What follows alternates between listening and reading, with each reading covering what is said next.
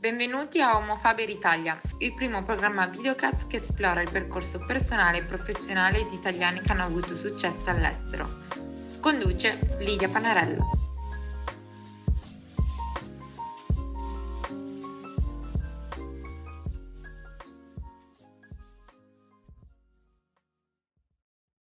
Ciao a tutti e benvenuti a una nuova puntata di Homo Faber Italia il primo programma videocast che esplora il percorso personale e professionale di italiani che hanno avuto successo all'estero. Quest'oggi abbiamo l'onore di avere con noi Francesca Dominici, professoressa di Biostatistics e Data Science alla Scuola di Public Health dell'Università di Harvard e co-direttrice di Harvard Data Science Initiative. In questi anni la professoressa Dominici ha studiato e avanzato l'applicazione di metodi statistici e big data per studiare l'impatto delle minacce ambientali ed epidemiologiche sulla salute umana e ha pubblicato oltre 200 articoli scientifici su questo tema. Grazie al contributo della sua ricerca, la professoressa Dominici ha vinto numerosi premi ed è stata eletta alla National Academy of Medicine e riconosciuta come uno dei ricercatori maggiormente citati dalla rivista Thomson Reuters del 2019. Oltre alla ricerca, la professoressa Dominici è una grande promotrice dello sviluppo professionale delle donne nel mondo accademico. E con questa chiacchierata siamo onorati di avere con noi la professoressa Dominici che ci racconterà un po' di più la sua storia che l'hanno portata fino a Cambridge, Massachusetts. Benvenuta professoressa, come sta e dove si trova? Grazie tantissimo per l'invito, sto benone, grazie, oggi è una bella giornata di primavera, sono a casa mia a Cambridge, Massachusetts. Ci spieghi su che progetti di ricerca sta lavorando adesso e di cosa si occupa Harvard Data Science Initiative? Per spiegare quello che faccio nel mio lavoro ho due ruoli distinti. Uno è appunto l'essere professoressa alla scuola di Public Health ad Harvard, dove ho il mio laboratorio. Il mio laboratorio comprende più di 20-25 persone che sono studenti di dottorato in biostatistica, postdoctoral fellows, dove facciamo ricerca metodologica sulla statistica e ricerca più applicata per guardare l'impatto degli inquinanti sulla salute pubblica. Quindi questo è il mio ruolo da professoressa di biostatistica. E poi ho il ruolo della co-direttrice um, della Data Science Initiative ad Harvard, quello è un altro lavoro dove praticamente dirigo con un mio collega David Parks, un professore di computer science, tutte le data science activity per l'intera Harvard University.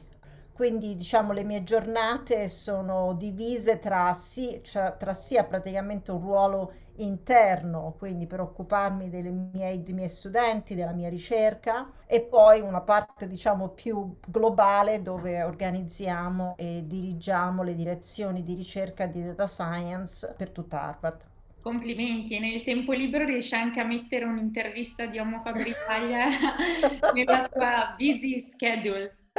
Volevo sapere come è cambiato fare ricerca usando data science e machine learning da quando c'è stato il Covid. Sono cambiati gli algoritmi e quali sono state poi le ripercussioni sugli esperti del settore come voi? Diciamo che il Covid non ha creato dei grossi ostacoli nel fare della ricerca dal punto di vista di machine learning o data science perché adesso grazie alla tecnologia tutti i nostri dati sono accessibili in modo remote, eh, tutta la computation viene fatta nella cloud, non ci sono stati ostacoli tecnici, gli ostacoli sono gli ostacoli tipici del fatto di non avere contatto personale, il fatto di essere completamente overwhelmed dall'insegnare via Zoom e comunque sia anche di io ho lavorato moltissimo perché poi si è, si è usata la data science per anche per combattere la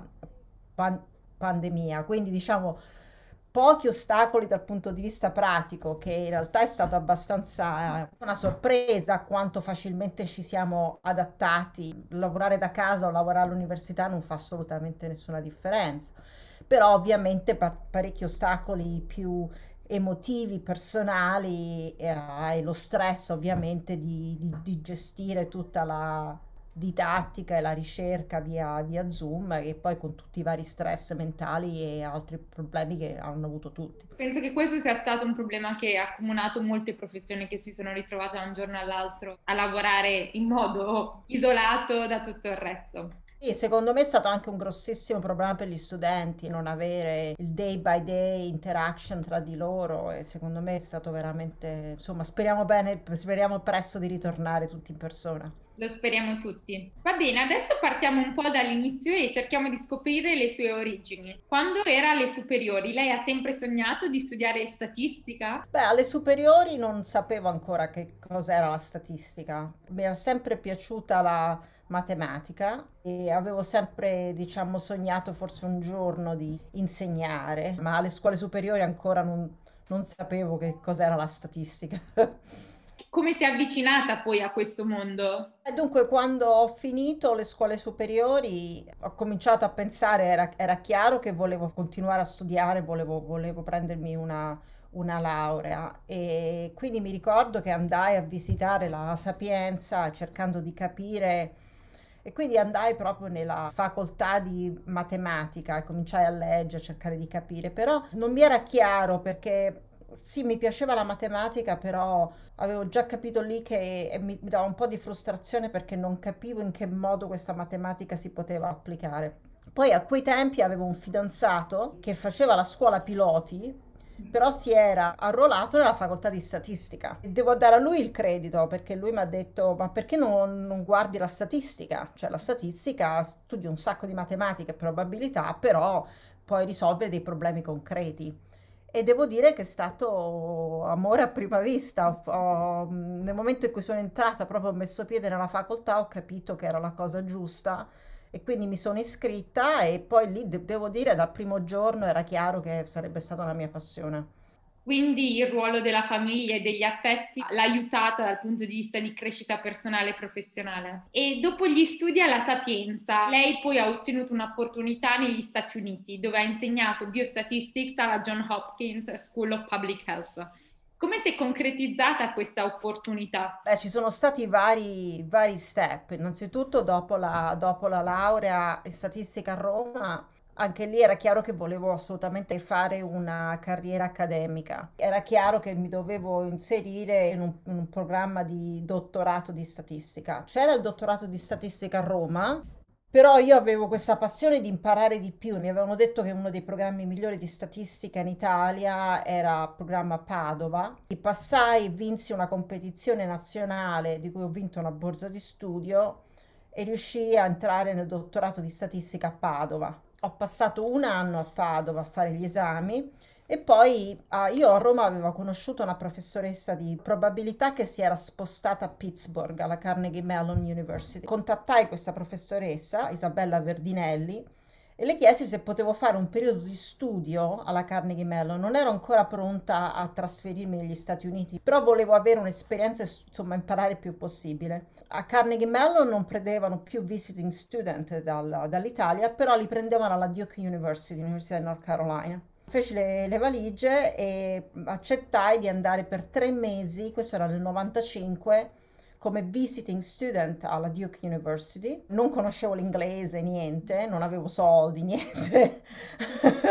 avevo 5.000 dollari, l'equivalente di 5.000 dollari in, uh, in banca.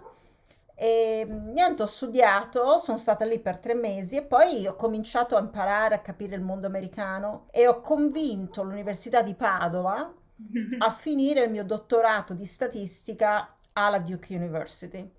Quindi ho fatto il primo anno di studente di dottorato a Padova e poi gli altri due anni alla Duke. Riuscii ad avere una posizione di postdoctoral fellow, quindi una posizione temporanea di due anni alla Johns Hopkins nel, nel 97, quindi dopo un dottorato di ricerca in statistica, diciamo, tra Padova e la, e la Duke University. Poi nel 99 ho avuto la mia prima faculty position come assistant professor tenure track um, alla Johns Hopkins University.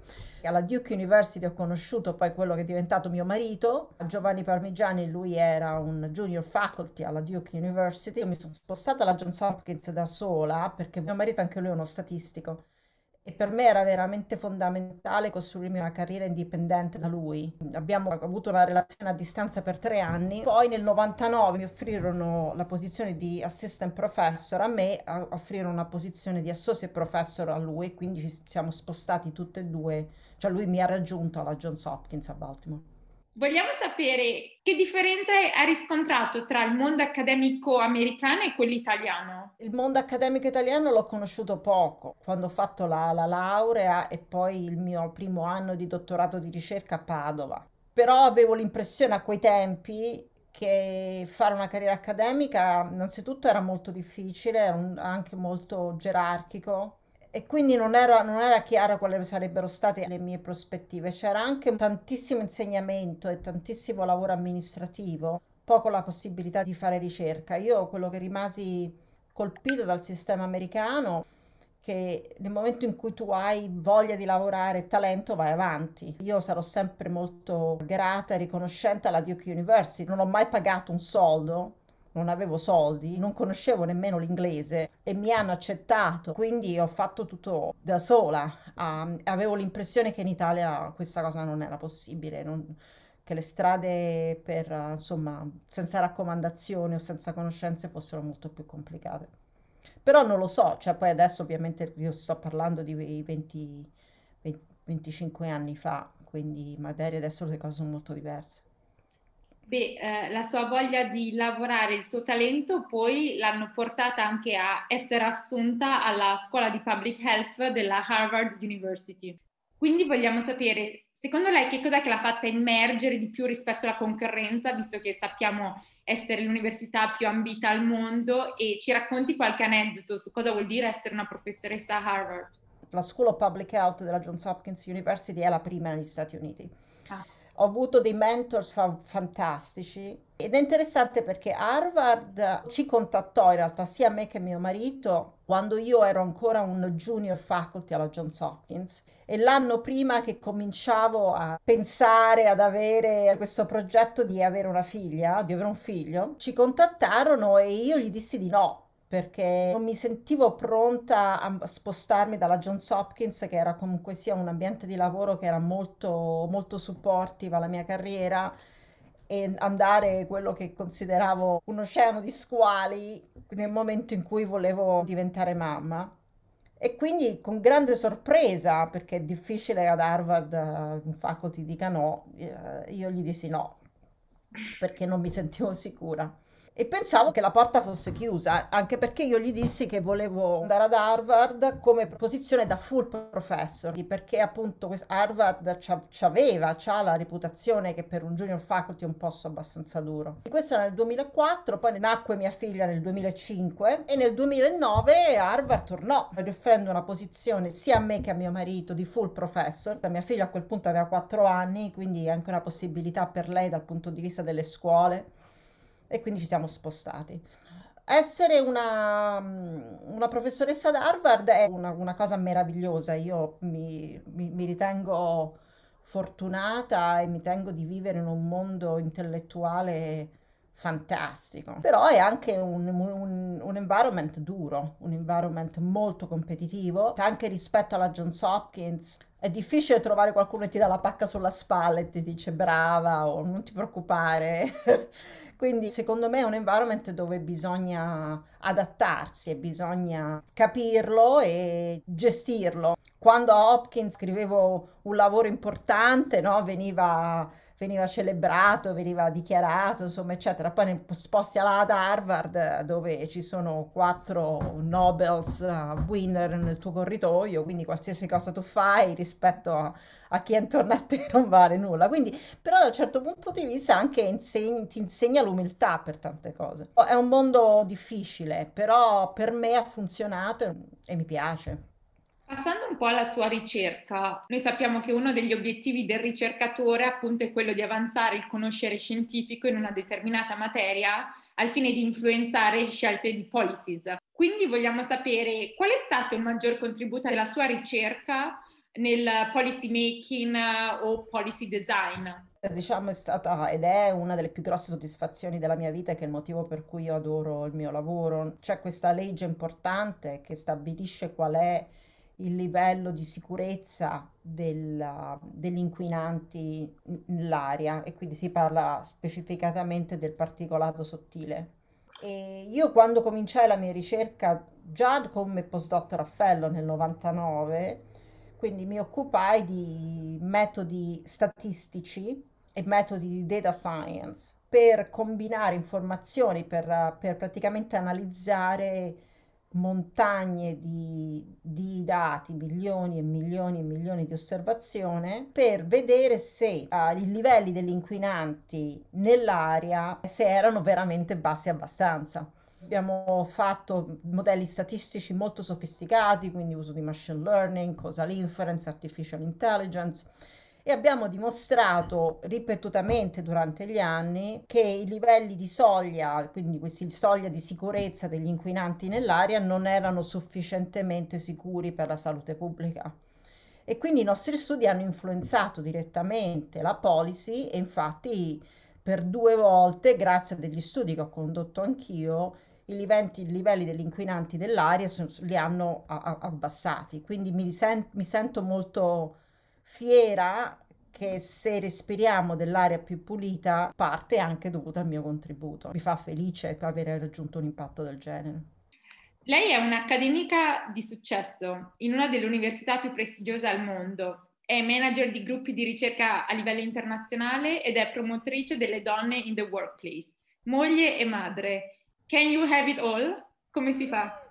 Uh, non lo so, uh, questa, questa, cosa Can You Have It All it's, um, è una cosa che mi sono sempre, son sempre domandata. Credo di sì, You Can Have It All, però devi avere un network di, di supporto enorme. Prima di arrivare a questa posizione di leadership, quando mia figlia era più piccola, avevo sia una nanny a tempo pieno che una nonna a tempo pieno e un, un marito a tempo pieno, cioè mio marito è anche lui uno scienziato, scrive delle cose simili alla mia e è sempre stato molto molto supportive uh, della mia carriera. Quindi secondo me diciamo you can have it all, però è anche importante avere un sistema di supporto perché il mondo accademico e la carriera accademica purtroppo ancora adesso è concepita per una persona che poi ha un, un, network intorno che fa tutto il resto. Io non, non faccio la spesa, non, non, faccio il bucato, non pulisco la casa, non, cioè eh, faccio un outsourcing di, di, tutte queste cose perché la carriera accademica di un certo livello è una carriera difficile. Vedo che per esempio poi in famiglia, avendo un marito nella stessa disciplina scientifica, lui stesso lo riconosce interessante come ci sono opportunità per lui che, che, compaiono, opportunità per me che io mi devo guadagnare. Però per chi ascolta, yes, you can have it all.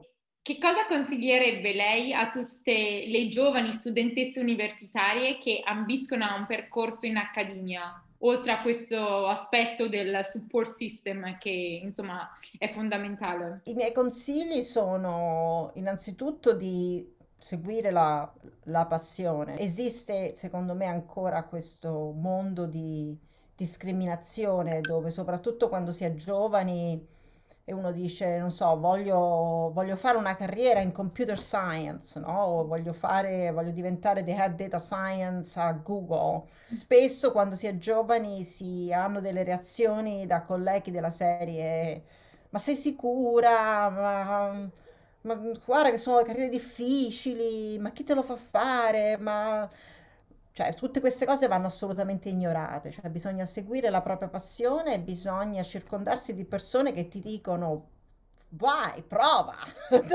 metticela tutta, why not? No? Perché comunque sia come donna, soprattutto in STEM, c'è sempre questo environment che io, che io vivo ogni giorno, che, che considero erosione del um, sense of confidence, no? Quindi io, io tro- tro- attraverso tutta la mia carriera, are you sure you want to do this? And, but you don't speak English really well. You know, that's to be really hard, you know. E questi sono tutti, secondo me, consigli che vanno assolutamente ignorati. Bisogna seguire le proprie passioni, bisogna buttarsi nel buio, fake it until you make it. Um, E bisogna anche imparare a sentirsi un po' uncomfortable, perché quando uno è, poi esce da questo senso di comfort zone è come poi impara. Io devo, devo in un certo senso uscire dalla mia situazione di comfort o in, in continuazione, perché è così che sì, che si impara. Non, non bisogna essere geni per, mm, eh, per, per avere un mondo in accademia e basta una grossa passione e un commitment. Ottima riflessione. E nel frattempo ci ha raggiunto Mattea, che è una collaboratrice di Homofaber Italia, che vorrebbe porle uh, delle domande su data science. Mi presento brevemente, mi chiamo Mattea Di Nuno Matares e ho 25 anni e sono un loan administrator presso Unicredit Banca.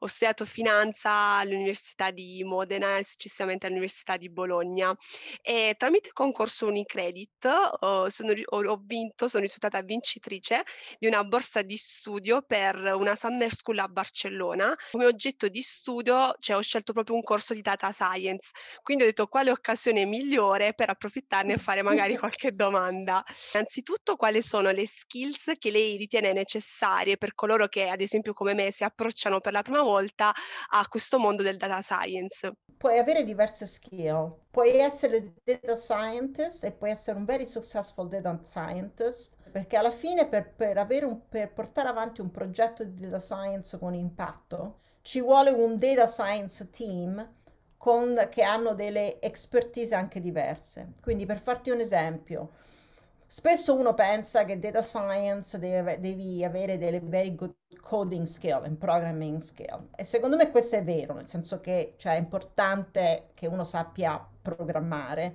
però non è solo quella una skill, nel senso che se tu per esempio sei una pro- programmatrice fantastica, però non capisci l'aspetto interdisciplinario della domanda che la data science sta cercando di rispondere, se non sai comunicare, se non riesci a capire l'importanza dei, dei dati, se non riesci a tradurre linguaggi di um, discipline diverse, comunque sia il tuo contributo viene limitato. Quindi secondo me fare una carriera su data science, secondo me quello è vero i primi due o tre anni, poi si diventa invece, che la parte diciamo più bella, è cercare di gestire dei, dei, team di data science. E quindi lì significa avere la capacità di, anzitutto, ascoltare che tipo di domanda scientifica si vuole rispondere. Se è un problema di climate change, se è un problema di medicine, se è un problema di finance. Quindi bisogna capire e avere la capacità di ascoltare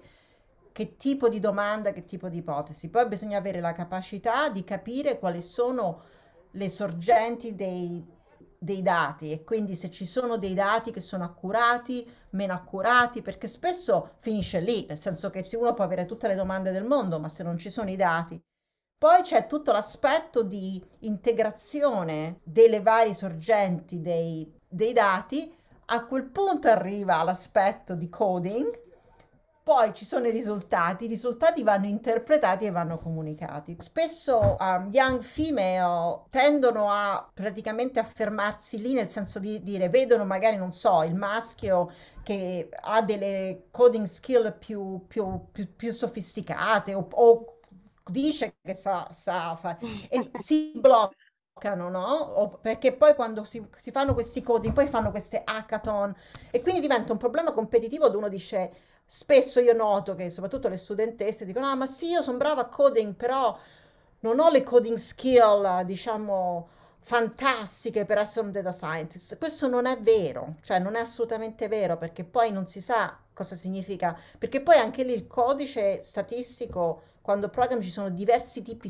diversi tipi di, fare, di scrivere il codice, come scrivere, no? Mm. Quindi c'è chi scrive il codice più, cioè in modo più veloce, un modo più efficiente, però è documentato malissimo, oppure è meno efficiente e può essere documentato meglio. Quindi quello che voglio dire è che le coding skill non devono essere un bottleneck per capire se uno può avere un successo in, in, data science. È uno dei tantissimi elementi, che è il motivo per cui io penso che in realtà il mondo femminile può essere molto successful nel mondo di data science, perché noi come donne cerchiamo di capire le, le, differenze e metterle assieme, siamo più brave ad ascoltare, perché la prima porta, la cosa più importante nel mondo di data science è prima ascoltare che cosa si sta cercando di fare. E io spesso vedo invece questa eagerness, questa competizione di subito scrivere questi, questi programmi che poi spesso rispondono alla domanda sbagliata, che quindi non vanno da nessuna parte. Insomma, non so se te l'ho ris- risposto, sì, ma questo è sì, il mondo. Assolutamente sì, sì.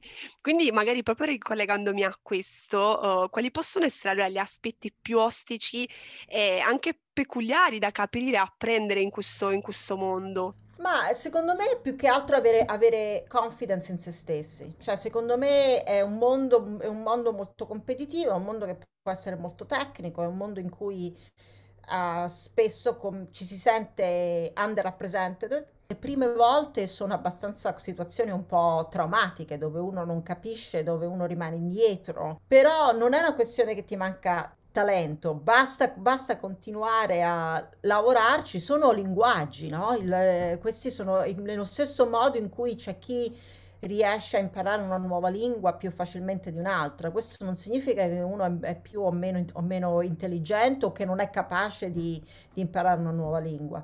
Quindi secondo me l'aspetto più ostico è il fatto che è un mondo in cui tende a a mhmm, mettere in, in, in, questione le capacità intellettuali delle, delle, donne nel momento in cui proprio, cioè, sei una femmina, ma, ma se uno ignora tutto questo aspetto e si concentra alla passione, alla capacità di imparare, gli ostacoli si superano. Certo, sono assolutamente d'accordo. E poi un'ultima domanda, uhm, le volevo chiedere ad oggi e nel futuro, uhm, quali pensa possono essere i lavori dove le competenze in data science saranno maggiormente richieste? Secondo me, nel- se uno vuole fare una carriera in data science, a farsi dei corsi online o dovunque li trova, dove però si, si applicano questi algoritmi su dati, quindi è importante avere una, una esperienza applicata, secondo me è assolutamente fondamentale. Adesso ce ne sono di tutti, tutti i tipi, quindi devo dire questo è un aspetto bellissimo perché uno può avere una top education anche for free via online, ma secondo me almeno, almeno cominciare ad avere un certificato online sull'applicazione di machine learning o artificial intelligence um, ideally applicato ad aree specifiche che possono essere medicina, può essere business, finance, environment, um, life science, biology. Cercare di applicare machine learning si capisce, si impara tanto anche della, dell'aspetto scientifico. Quindi anche nel senso di capire i corsi che sono giusti, secondo me i, i, buoni corsi ti fanno anche capire i dati, cioè se si sta facendo un'applicazione di data science in life science o in cell biology, è importante che ti spiegano che tipo di dati stai analizzando e per cosa, no? Um, quindi io comincerei da lì um, e cercare di sia di implementare questi algoritmi e anche di capire come funzionano. La ringrazio, è stato un piacere e un onore poterle fare queste domande. Buona fortuna Matteo, grazie, è un piacere parlare con te. Ciao. Grazie mille anche a Lidia. Ciao. Vorrei approfondire con lei due momenti chiave del suo percorso personale e professionale. Uno, quello che è stato il momento di maggiore orgoglio e perché, e invece il secondo, il momento di maggiore difficoltà e come l'ho affrontato.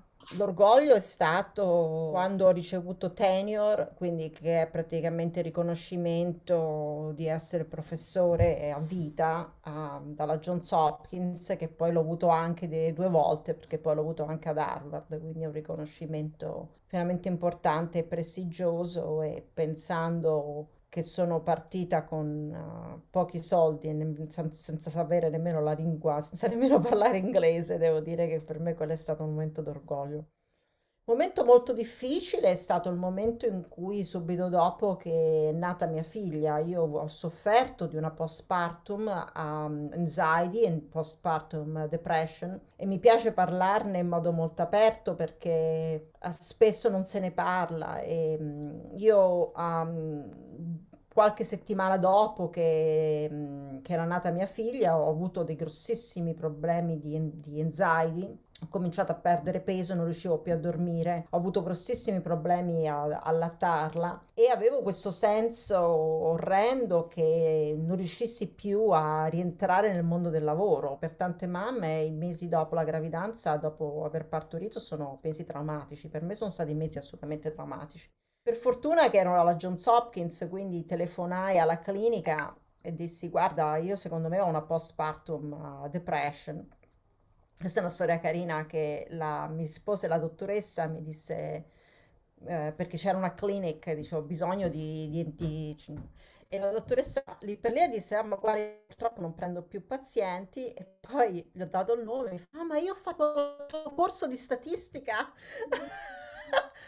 e, ehm, e, quindi, insomma, fe- feci uh, cognitive behavioral therapy, anti-anxiety drugs e e mi è durata 6-8 mesi, è stato un, un periodo veramente difficile. Um, e quindi come l'ho affrontato? L'ho affrontato andando dal medico, avendo nonna, nanny e mio marito, e prendendo quello che avendo... Sono andata devo dire che per questo è una cosa importante, nel senso che ho chiesto aiuto subito e mh, avevo un mondo del lavoro molto, molto supportive e quindi il primo anno è stato per me un grosso trauma, semplicemente perché io ero, non è stato un anno facile, è stato veramente un anno molto difficile. E lì anche l'altra cosa importante è che non riuscivo a produrre, non riuscivo a lavorare, non riuscivo a concentrarmi.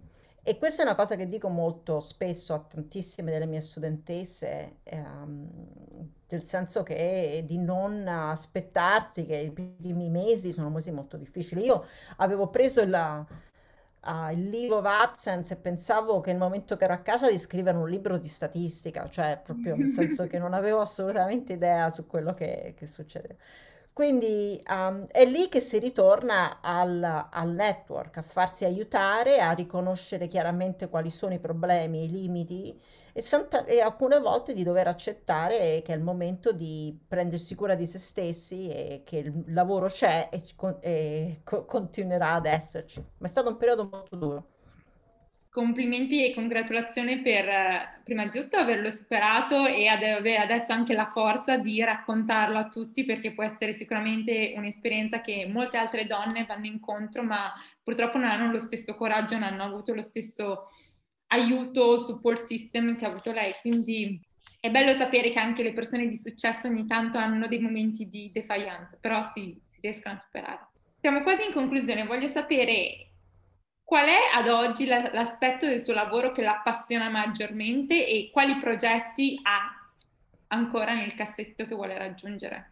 Beh, la, la, parte che, del mio lavoro che mi appassiona di più è lavorare con gli studenti, seguirli e vedere che i giovani avanzano e hanno delle, delle belle carriere e usano i dati per uh, fare del buono nella nostra società. Ho il privilegio di riuscire ad avere questo effetto multiplier, no? Quindi cioè, non è solo quello che faccio io ma nel momento in cui più il lab diventa grande, più c'hai questi 20-25 ragazzi che poi crescono e portano avanti la tua, la tua prospettiva. E non, non è solo la prospettiva scientifica, ma anche la prospettiva di come interagire con gli altri, la prospettiva di, di, avere, di essere delle persone sane, pulite, che usano la loro conoscenza scientifica per fare del, del bene nella società.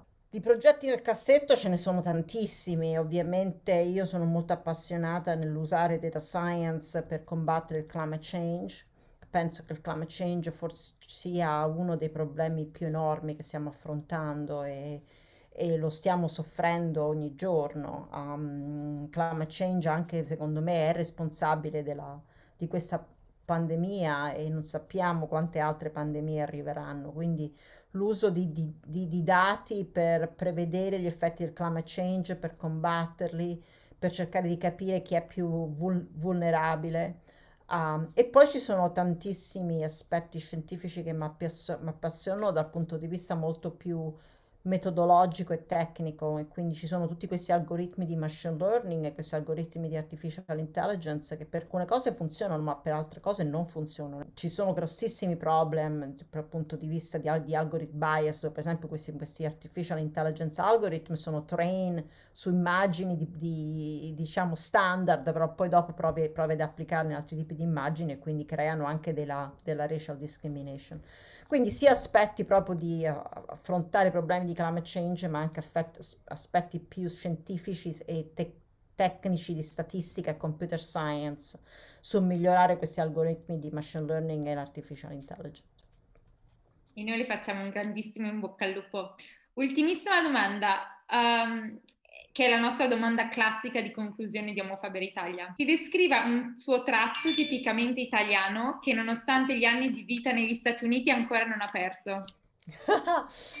eh, tanti. Allora, uh, il caffè. il caffè espresso, eh, spesso anche con la moca, il caffè, questo caffè americano fa schifo. E fashion, cioè anche se ormai adesso si sta a casa in pigiama, però devo dire che non vedo l'ora di rimettermi i miei tagliere italiani e le mie scarpe italiane che compro rigorosamente in, mm. in centro a Roma. Va bene, professoressa Dominici, a nome di Homo Faber Italia uh, voglio ringraziarla per la sua disponibilità e per le riflessioni davvero uh, interessanti che ha voluto condividere con noi, tra cui uh, voglio sottolineare quella di saper uscire dalle nostre, dalle nostre aree di comfort, seguire le proprie passioni uh, in modo determinato e non, senza lasciarsi condizionare dalle persone che ci dicono che non ce la potresti fare e infine l'importanza di avere un network positivo, il nostro fan club personale. Quindi esatto. grazie e alla prossima puntata.